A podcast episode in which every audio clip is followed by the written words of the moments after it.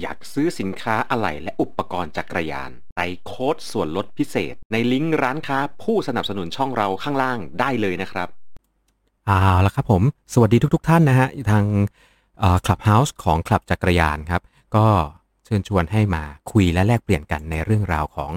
จักรยานต่างๆนานาไม่ว่าจะเป็นมุมไหนอย่างไรก็ตามในมุมของจักรยานทุกๆอย่าง ซึ่ง ตลอด 2-3 สัปดาห์ที่ผ่านมาเนี่ยเราก็จัดกิจกรรมที่คุยกันในเรื่องราวที่เกี่ยวข้องกับวิทยาศาสตร์การกีฬา เกี่ยวข้องกับเรื่องราวของการฝึกซ้อมกันมาค่อนข้างเยอะแล้วนะฮะก็ดูจะเป็นเรื่องราวที่ค่อนข้างจะมีความเนิร์ดพอสมควรใช่ไหมครับ สัปดาห์นี้ผมก็เลยเลือกเรื่องราวที่ฟังดูแล้วเบาลงนิดหนึ่งเป็นเรื่องที่ทั่วๆไปมากขึ้น แต่ว่ารับประกันฮะว่ามันก็ยังคงมีความ ได้สาระประมาณหนึ่ง โดยนิสัยผมเป็นคนที่ทำอะไร จะเรียกว่าไร้สาระก็คงจะไม่เหมาะนัก เอาเป็นว่าทำอะไรขำๆเรื่อยๆ อาจจะไม่ค่อยเป็นฮะเข้าเรื่องกันเลยนะครับผม เรื่องอีเวนต์ของงานจักรยาน ฝากกันอีกหนึ่งรอบครับผมใครที่ฟังกันอยู่ตอนนี้ทางพอดแคสต์นะครับ ผมบันทึกเสียงการจัดพอดแคสต์ไปด้วยพร้อม ๆ กับที่เปิด เปิดคุยกันอยู่ในคลับเฮาส์ดังนั้นใครที่ฟังอยู่ในคลับเฮาส์ตอนนี้ ฝาก ping ฝากชวนเพื่อนๆ เข้ามาหน่อย เพราะว่าในตอนสุดท้ายที่เราจะเปิดสายแลกพูดคุยแลกเปลี่ยนความคิดเห็นกัน จะได้มีเพื่อนๆเข้ามาพูดคุยกัน เยอะมากขึ้นครับผม ส่วนใครที่อยู่ในคลับเฮาส์ผมก็จะไม่ได้บันทึกเสียงในตอนที่เปิดสายนะ ผมจะยุติกันอยู่แค่ประมาณ 20 นาทีแรกนะฮะ ที่ทำการคุยในเรื่องนี้ จริง ๆ เรื่องอีเวนต์จักรยานนี่คุยไม่น่าเกิน 15 นาทีก็น่าจะหมดละ ไม่น่าจะเหมือนสัปดาห์ที่ผ่านมานะครับผมก็ไม่รอช้าฮะมาดูเรื่องอีเวนต์จักรยานกันก่อนเลยนะครับผมว่า เป็นอย่างไรบ้าง อันดับแรกที่สุดนะฮะถ้าเกิดรอบนี้หลาย ๆ ท่านอาจจะคิดว่าเฮ้ยผมกำลังจะมาดูในเรื่องของชนิดการแข่งขันจักรยานหรือเปล่าใช่ไหมปรากฏว่าไม่ใช่ครับผม ผมจะมาคุยกันในเรื่องของรูปแบบที่เราออกไปปั่นจักรยาน มันมีแบบไหนบ้าง ตั้งแต่ individual สุด ๆ เลยฮะเริ่มต้นเลยแบบที่1ครับการออกไปขี่จักรยานเพื่อการออกกำลังกายของเราคนเดียว ที่ผมเริ่มต้นเป็นชนิดนี้นะฮะ ผมตัดการออกการปั่นจักรยานเพื่อออกไปซื้อของ ปั่นจักรยานเพื่อไปทำงาน ปั่นจักรยานเพื่อไปซื้อผงซักฟอกให้ผอบอที่บ้านทิ้งไปก่อนนะฮะ เพราะว่าอันนั้นเป็นการปั่นจักรยานเพื่อเจตจำนงวัตถุทางด้านวัตถุประสงค์ทางด้านอื่นครับผมแต่ผมก็จะเริ่มที่การปั่นจักรยานเพื่อเพื่อตัวเราคนเดียว เพื่อการออกไปออกกำลังกายฮะออกไปขี่คนเดียวหรือแม้แต่ ชวนเพื่อนๆ ออกไปปั่นจักรยานขี่ออกกำลังกาย เรียกกันง่าย ๆ รวมๆ คือการขี่ออกออกทริปออกรอบนั่นเอง โดยส่วนใหญ่แล้ว ใครปั่นอยู่แถวไหนก็มักจะไปปั่นแถวนั้นบ่อยๆ วนๆ ไป โดยส่วนใหญ่แล้วถ้านิยมขี่คนเดียว ก็มักจะไปคนเดียว แล้วถ้าเกิดใครที่มีกลุ่มมีกวน หรือว่ามีชมรมก็จะไปกับชมรมของตัวเองนั่นเอง เราเรียกการออกไปขี่จักรยานแบบนี้จริง ๆ ก็คือแค่การออกไปปั่นจักรยานฮะไม่ได้เป็นเรื่องของอีเวนต์งานจักรยานอะไรดังนั้น ข้อนี้ผมขอตัดทิ้งไปก่อนเลยนะครับผมมันอาจจะเป็นประเภทที่ 1 ก็จริง แต่ว่าประเภทนี้เราก็จะไม่นำมาคุยกันว่ามันมีข้อดีข้อเสียยังไง เพราะว่าแต่ละคนแต่ละกลุ่มแต่ละแบบออกไปขี่ไม่เหมือนกันฮะมาดูแบบที่2ฮะอีเวนต์ปั่นจักรยานประเภทชวนปั่น มันมีจริง ๆ นะครับ อีเวนต์ปั่นจักรยานประเภทชวนปั่น เช่น เช่น สมมุติผมพูดถึงอันนี้ก่อนเลย หลาย ๆ ท่านอาจจะไม่ทันฮะ เป็นทริปการขี่จักรยานไปทอดพระป่า จากรามอินทราไปที่อยุธยานะก็มีขบวนนักปั่นจักรยานเนี่ย ไปด้วยกันหลายร้อยคันเลยฮะ ไปเพื่อไปขี่จักรยานไปทอดพระป่าครับผม ก็เป็นลักษณะของคล้าย ๆ กลุ่มกวนที่ชวนกันมานี่แหละ แต่สิ่งที่แตกต่างคือ มันเริ่มมีการ การเกิดขึ้น มันเริ่มมีการ organize งานเกิดขึ้น งานอีกงานหนึ่งฮะที่ต้องยกตัวอย่าง อย่าไปนึกภาพของงานตอนปัจจุบันนี้นะฮะทริปประเพณีครับผมกรุงเทพหัวหินสวนทน แรกเริ่มกำเนิดขึ้นมามันไม่ใช่ทริปการขี่ที่คนไปจ่ายเงิน แล้วก็ไปขี่บนถนนมีการปิดมีมาเชลดูแลมาเชลจักรยานดูแลเส้นทางไม่ใช่นะฮะจุดกำเนิดแรกที่สุดเลยมันเกิดมาจากที่กลุ่มสวนทนชวนเพื่อน พันธมิตรของชมรมจักรยาน ออกไปขี่กันปล่อยตัวกันที่โลตัสพระรามสองนะครับผมจอดรถที่โลตัสพระรามสองเพราะอะไรรู้ป่ะ เพราะในสมัยก่อนห้างเนี้ยจอดรถไม่เสียเงิน กระบวนนักปั่นก็ไปจอดกันตั้งแต่ตีห้าครับ แล้วก็กว่าจะปั่นเสร็จกลับมาเย็นๆนู่นก็ไม่ไม่ไม่เสียเงินฮะแล้วไปจอดกันที่ร้านนี้ไอ้ที่ที่ที่ห้างนี้ครับผม เสร็จแล้วก็ปั่นออกไป เดี๋ยวสักครู่นะฮะดูเหมือนจะมีคนยกมือนะครับ อ๋อโอเค ไม่มี อะต่อนะฮะ อันนี้ก็เป็นประเภทที่กลุ่มกวนชวนกวนใหญ่ ๆ ไปขี่ด้วยกัน ซึ่งซึ่งมันก็จะอย่างที่ผมบอกไปฮะ ประเภทที่ 2 ก็คือมีการ organize งานเกิดขึ้น มีสิ่งที่เราเรียกกันว่า พ่องานฮะ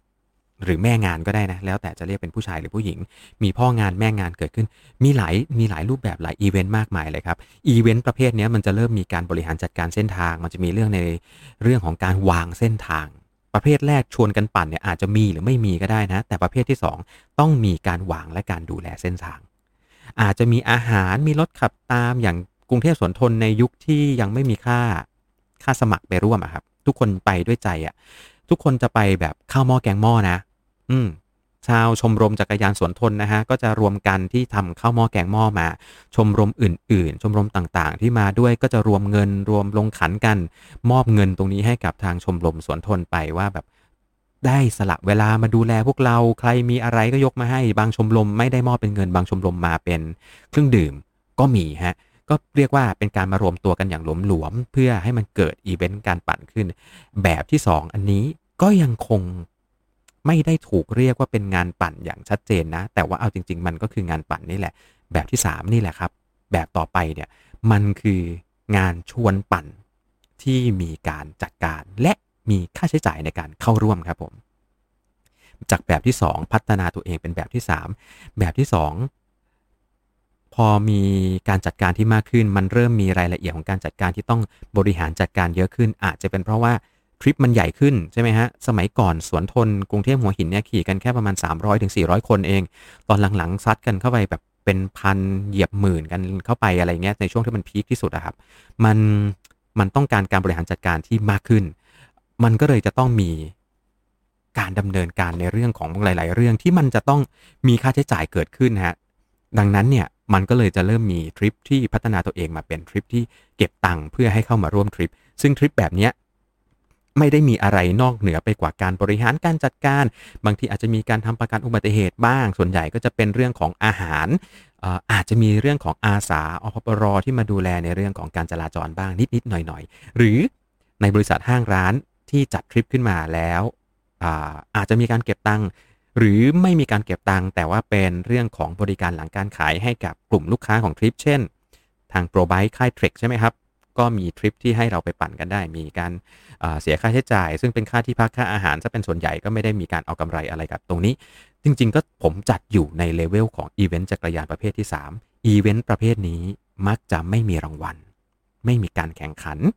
ความยากของเส้นทางก็ขึ้นอยู่เลยฮะว่าจะจัดเป็นรูปแบบไหนอย่างไร ซึ่งจุดจุดจุดเหล่านี้เอง ซึ่งผมมองว่าก็เป็นจุดที่มันเริ่มพัฒนาตัวเอง ที่มันจะกลายเป็นทริป ต่อ ๆ ไปในระดับที่สูงไปมากขึ้น ซึ่งเดี๋ยวเราจะมาคุยกันว่าทริปในรูปแบบนี้เป็นอย่างไร ผมทวนนะฮะ รูปแบบอีเวนต์จักรยานที่ผมนำมาแบ่งและคุยกันในวันนี้ รูปแบบที่ 1 คือการออกไปปั่นปกติธรรมดาครับผมรูปแบบที่ 2 คือ รูปแบบที่เป็นการชวนปั่น โดยที่มีการบริหารการจัดการในขั้นหนึ่งจำนวนคนที่มาร่วมหรือเส้นทางมีการวางเส้นทางและ มีการ organize งานที่ค่อนข้างจะเป็นระบบ และในรูปแบบที่ 3 ครับผม มันเริ่มเกิดขึ้นมาเป็นทริปที่มีความ commercial มากขึ้น ก็คือมีการเก็บค่าใช้จ่าย ไม่ว่าค่าใช้จ่ายนั้นจะเก็บไปเพื่อเป็นผลกำไรหรือจะเก็บไปเพื่อเป็นการจัดการทริปเพื่อให้เกิดเป็นกิจกรรมทั้งหลายทั้งสิ้นเหล่านี้ถือว่าเป็นประเภทที่ 3 ในความรู้สึกของผมทั้งสิ้นครับผม มาดูกันที่ประเภทที่4ฮะประเภทที่ 4 ที่เราจะคุยกันในวันนี้ก็คือ ในเรื่องของงานปั่นที่เริ่มมีเรื่องของรางวัลเข้ามาเกี่ยวข้องละประเภทที่3มาสังเกตว่าเมื่อกี้ผมย้ำไปอีกหนึ่งรอบเลยนะ มันมักจะไม่มีรางวัล มีอย่างมากก็แค่จับฉลงจับฉลากหรือไม่ก็มีเสื้อยืดให้อะไรอย่างเงี้ยครับ ประเภทที่4ฮะเป็นงานที่เมื่อขี่จบแล้ว คุณมักจะต้องมีเรื่องของรางวัลมาเกี่ยวข้อง ไม่ว่ารางวัลนนั้นจะเป็นเรื่องของอันดับแรงกิ้งหรือว่ารางวัลนนั้นจะเป็นเรื่องของเหรียญผู้พิชิตนั่นเองครับผม ยกตัวอย่างทริปที่เป็นแบบนี้มีใครนึกออกบ้างฮะ แน่นอนครับผม ผมนึกออกที่ทริปใหญ่ที่สุดของรูปแบบนี้เลยก็คือ งานปั่นเมืองเนอสุพรรณบุรีไง ใช่ไหมครับ มีการบริหารจัดการมีการเก็บตังค์เข้าร่วม และใครที่ปั่นจบจะต้องไปเอาถ้วยรางวัลของงานสุพรรณเพื่อสะสมกันเอาไว้ เขาเรียกว่าเป็นงานพิชิต อะไรนะร้อยกิโล 14 สะพานของสุพรรณบุรีใช่ไหมครับผม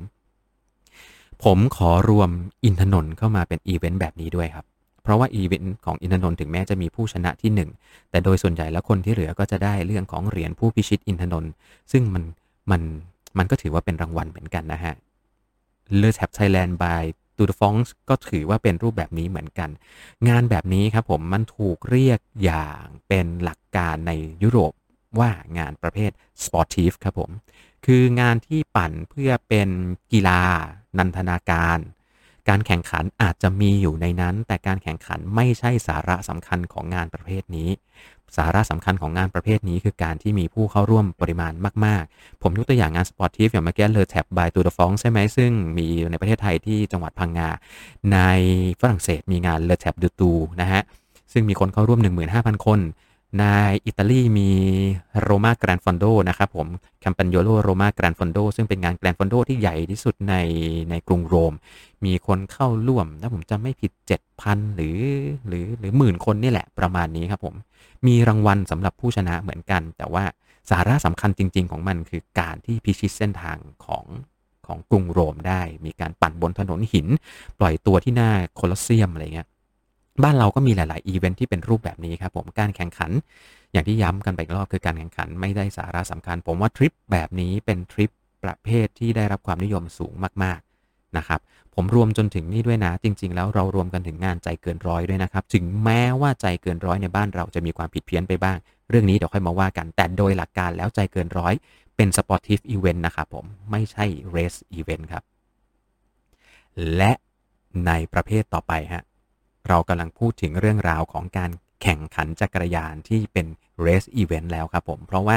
จากการจัดทริปมหามิตรมหามวลชนแล้วเนี่ย เรากำลังจะแตกแยกแขนงออกไปเป็นงานแข่งงานปั่นจักรยานที่ในรูปแบบของการแข่งขันแล้วนะครับ การแข่งขันจักรยานจริง ๆ แล้วโดยหลักการในโลกนี้ถูกแบ่งออกเป็น 2 กลุ่มใหญ่ ๆ ที่ชัดเจนมากเลยนะฮะ ประเภทที่ 1 ก็คือการแข่งขันจักรยานที่อยู่ภายใต้กฎกติกาของ สหพันธ์จักรยานนานาชาติ หรือ UCI และประเภทที่ 2 คือการแข่งขันกีฬาจักรยานที่ไม่ได้อยู่ภายใต้การดูแลของ UCI คิดง่ายๆครับการแข่งขันจักรยานที่เราดูกันโดยส่วนใหญ่แล้วเนี่ยเป็นการแข่งขันจักรยานที่อยู่ภายใต้ การดูแลของ UCI ไม่ทางตรงก็ทางอ้อม ไม่ UCI ดูแลโดยตรง ก็ UCI ดูแลโดยผ่านมาที่หน่วยงานรับผิดชอบของประเทศนั้นๆ หรือลงมาที่ชุมชนนั้นๆ ที่ดูแลภายใต้หน่วยงานของประเทศนั้นๆ ผมยกตัวอย่างก็เช่น สมมุติว่า UCI ดูแลสมาคมจักรยานแห่งประเทศไทย สมาคมจักรยานประเทศไทย ดูแลไปที่การกีฬาจังหวัด การกีฬาจังหวัดจัดการแข่งขันกีฬาที่อยากจะได้มาตรฐานในการรับรอง ก็ต้องรับรองอยู่ภายใต้การดูแลของสมาคมจักรยานแห่งประเทศไทย และสมาคมจักรยานประเทศไทย ก็ทำการรับรองนั้นโดยเทียบเคียงโครงสร้างหลักมาจาก สหพันธ์กีฬานานาชาติ จักรยานนานาชาตินั่นเองครับผม ในประเภทอีกแบบหนึ่งก็คือ การแข่งขันจักรยานที่ไม่ได้เกี่ยวข้องกับ UCI เลย มีนะฮะ เยอะมากเลยเรสที่ไซบีเรีย ที่อาจารย์กิ้วไปนะฮะ การแข่งขันแรม Race Across America อ่าที่ขี่จากด้านซ้ายสุด เอาเท้าจุ่มมหาสมุทรแปซิฟิก แล้วก็ขี่ข้ามทวีปอเมริกาเหนือ แล้วก็ไปเอาเท้าจุ่มมหาสมุทรแอตแลนติก ใครทำได้ก่อนเป็นคนแรกคือผู้ชนะนั่นนะฮะ ก็เป็น race ที่ไม่ได้เกี่ยวข้องกับการตัดสินของ UCI ซึ่งมีรายการประเภทนี้ค่อนข้างเยอะมาก แม้แต่ไต้หวัน KOM Challenge จริง ๆ ก็มีความก้ากึ่งระหว่างประเภทก่อนหน้านี้กับประเภทที่เป็นการแข่งขันนะฮะขึ้นอยู่กับว่าเรามองมันใน perspective ของโปรที่ขี่หรือว่านักปั่นที่ร่วมในปริมาณมหาศาล ไอ้ประเภทนี้กับประเภทก่อนหน้านี้จริงๆมันมีความค่อนข้างจะกลืนกันอยู่ อย่างเช่น Rapha Gentlemen's Race เนี่ย Rapha Gentlemen's Race ในส่วนตัวผมผมก็มองว่ามันคือรูปแบบหนึ่งของการ race นะครับ มันคือรูปแบบหนึ่งที่ทีมแต่ละทีมได้รับแผนที่มาแล้วก็ปั่นไป มีความแตกต่างว่ามันมันไม่ใช่ทริปมหาชน มันไม่ใช่รูปแบบของทริปที่มีการ organize อย่างเต็มรูปแบบ มันมีการ organize มันมีการจัดการเหมือนกัน แต่โดยโดยพื้นฐานของมันคือการเรสครับผม มันมีผลการแข่งขัน ถึงแม้ว่าคนส่วนใหญ่ที่มาร่วมอาจจะไม่ได้มองที่ผลการแข่งขัน แต่ว่ามีเรื่องของอันดงอันดับ เวลาคุณปั่นจบคุณไม่ได้แค่พิชิตเส้นทางเฉยแต่ว่าคุณมองด้วยว่าแบบทีมของคุณได้เป็นอันดับยังไงนู่นนี่นั่นอะไรเงี้ยโดยโดยส่วนตัวผมราฟาหรือว่านิชทีมเรสมีความเป็นเรสมากขึ้นเพียงแต่ว่าเป็นเรสที่อยู่นอกเหนือจากประเภทต่างๆ ของการดูแล UCI นั่นเอง จริง ๆ มันมี การแข่งขันอีกหลายรายการมาก ถ้าผมจำไม่ผิดที่เยอรมันฮะมี r a m d a Ram นะฮะ race 24 ชั่วโมงอยู่ในสนาม circuit ใน 24 ชั่วโมงแต่ละทีมส่งคนลงไปปั่นข้างใน แล้วก็คนที่ปั่นเนี่ยทีมไหน 2 คนทุกทีมจะต้องมีอย่างน้อย 2 คนที่ปั่นอยู่ใน track เพื่อเก็บระยะแล้วก็ทีมไหนที่เก็บระยะได้มากที่สุดใน 24 ชั่วโมงทีมนั้นจะเป็นผู้ชนะครับผม อืม น่าสนุกไหม race แบบนี้ประเทศไทยเคยมีความพยายามจัดนะฮะ ถ้าผมจำไม่ผิดจะเป็นทางสิงห์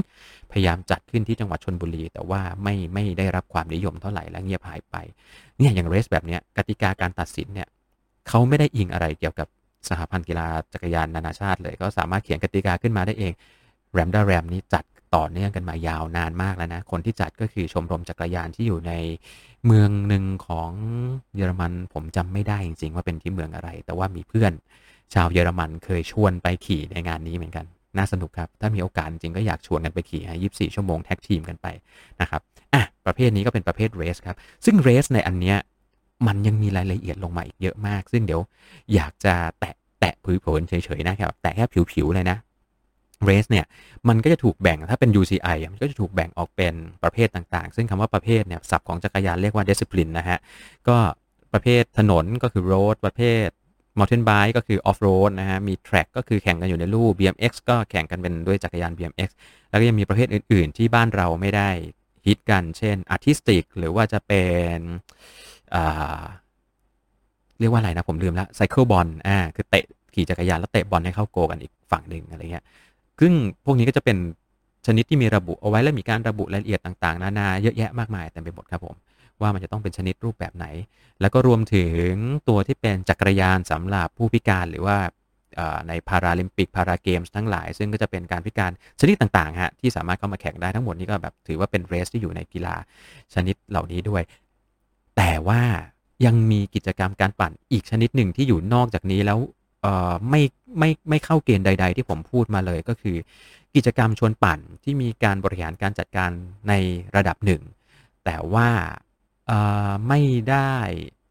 ไม่ได้มีการตัดสินผู้แพ้ผู้ชนะอย่างเป็นชัดเจน ซึ่งถ้าดูแล้วมันก็น่าจะค่อนข้างใกล้เคียงกับในอีเวนท์ที่เราบอกมาก่อนหน้านี้ครับ นั่นก็คือการแข่งขันที่ไม่ใช่การแข่งขันสิงานปั่นจักรยานที่เรียกว่า Audax นั่นเอง แต่ว่า Audax เองเนี่ยมีความพิเศษในตัวของ Audax เองอยู่ด้วยก็คือในเรื่องของการขี่จักรยานเพื่อเก็บระยะทางต่างๆ แล้วก็ขยายระยะทางขึ้นไปเพื่อได้สิทธิ์ไปร่วมงาน Audax ที่ใหญ่ขึ้นเรื่อยๆ ก็เป็นอีกหนึ่งรายละเอียดของงานนะครับ ซึ่งก็มีข้อดีข้อเสียที่แตกต่างกันไป วันนี้เราไล่กันมานะครับ ตั้งแต่ต้นก็คือในเรื่องของงานปั่นต่างๆ ที่เริ่มขึ้นใช่ไหมเริ่มตั้งแต่เราปั่นกันเองเพื่อนชวนปั่นออันที่ 2 ก็คือเพื่อนชวนปั่นแล้วแล้วก็เพื่อนไปชวนกลุ่มใหญ่ ๆ ปั่น จนกลายเป็นทริป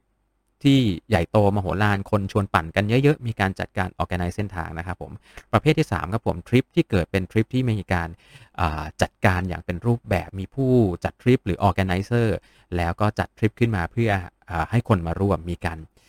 เก็บค่าใช้จ่ายในการเข้าร่วมทริปประเภทนี้ แล้วก็มีเรื่องของการดูแลต่างๆ ขึ้นมาเกี่ยวข้องด้วยนะฮะแล้วก็ประเภท ต่อไปก็คือเป็นในประเภทที่เราเรียกกันว่าเป็นเรสนั่นเอง ซึ่งเรสก็ยังมีรายละเอียดอยู่ในนั้นซ่อนกันอยู่ เป็น 4.1 เป็นเรสใน UCI 4.2 เป็นเรสนอก UCI แต่ละวิธีครับผม โดยหลักการแล้วเนี่ยงานปั่นจักรยานต่างๆ ในโลกเนี่ยมันไม่ได้มีอะไร นอกเหนือไปกว่า 4 แคตตากรีนี้เลยครับ ดังนั้นถ้าจะพูดตามตรงแล้วจริง ๆ วันนี้ผมสามารถจบช่วงที่ผมที่พูดคุยที่เตรียมมาได้เลย เพราะว่าหลังจากเนี้ย เราน่าจะต้องคุยกันในเรื่องของการแลกเปลี่ยนเป็นประเด็นประเด็นไป เช่น Audax มีรูปแบบแบบไหน Audax เหมาะสมอย่างไร Race ที่เป็น UCI หรือว่า non UCI มีจุดเด่นและความเหมาะสมกับรูปแบบของใคร ข้อดีข้อเสียในการเข้าไปเลือกร่วมอย่างไรนะครับผม หรือว่าแม้แต่ทริปต่างๆ ทริปประเพณีงาน sportive ใหญ่ๆ ที่เราเข้าไปร่วม มีจุดเด่นและมีข้อดีอย่างไร รวมไปจนถึงว่าถ้าเกิดมีใครยกมือขึ้นมา อยากให้มีการขึ้นมาคุยกันครับว่า คุณไปร่วมอีเวนต์แบบไหนมา คุณประทับใจอะไรอย่างไรบ้าง และอะไรคือข้อดีที่ได้จากการไปร่วมอีเวนต์แบบนั้น เพราะว่าผมเชื่อว่าหลาย ๆ ท่านที่ฟังอยู่ข้างล่างนี้ในคลับเฮาส์ครับผม อาจจะยังไม่เคยไปร่วมอีเวนต์จักรยานใด ๆ เลย อาจจะปั่นจักรยานอยู่ในสนามเจริญสุข หรือปั่นจักรยานออกกำลังกาย หรือปั่นออกทริปกับเพื่อนอยู่ในอยู่ในสเต็ปที่ 1 ของการเป็นอีเวนต์จักรยานนะฮะยังไม่เคยไปร่วมอะไรเลย ถ้าอยากจะไปร่วมจะไปร่วมอย่างไรดี เราจะไป Audax เลยดีไหม ไป Audax มีข้อดีและข้อที่ต้องคำนึงถึงอย่างไรบ้าง เอ๊ะ หรือเราจะไปงาน Sportif ดี และ Sportif กับ Audax มีความแตกต่างกันอย่างไร ผมว่าข้อเหล่านี้เดี๋ยวเรามาถกกันในขั้นตอนของการยกมือขึ้นมาคุยกันดีกว่าสำหรับเซสชันที่ผมพูดคุยคนเดียว ขอยุติการบันทึกเสียงแต่เพียงเท่านี้ครับผม เอาไว้เจอกันใหม่ในพอดแคสต์ตอนต่อไปนะฮะ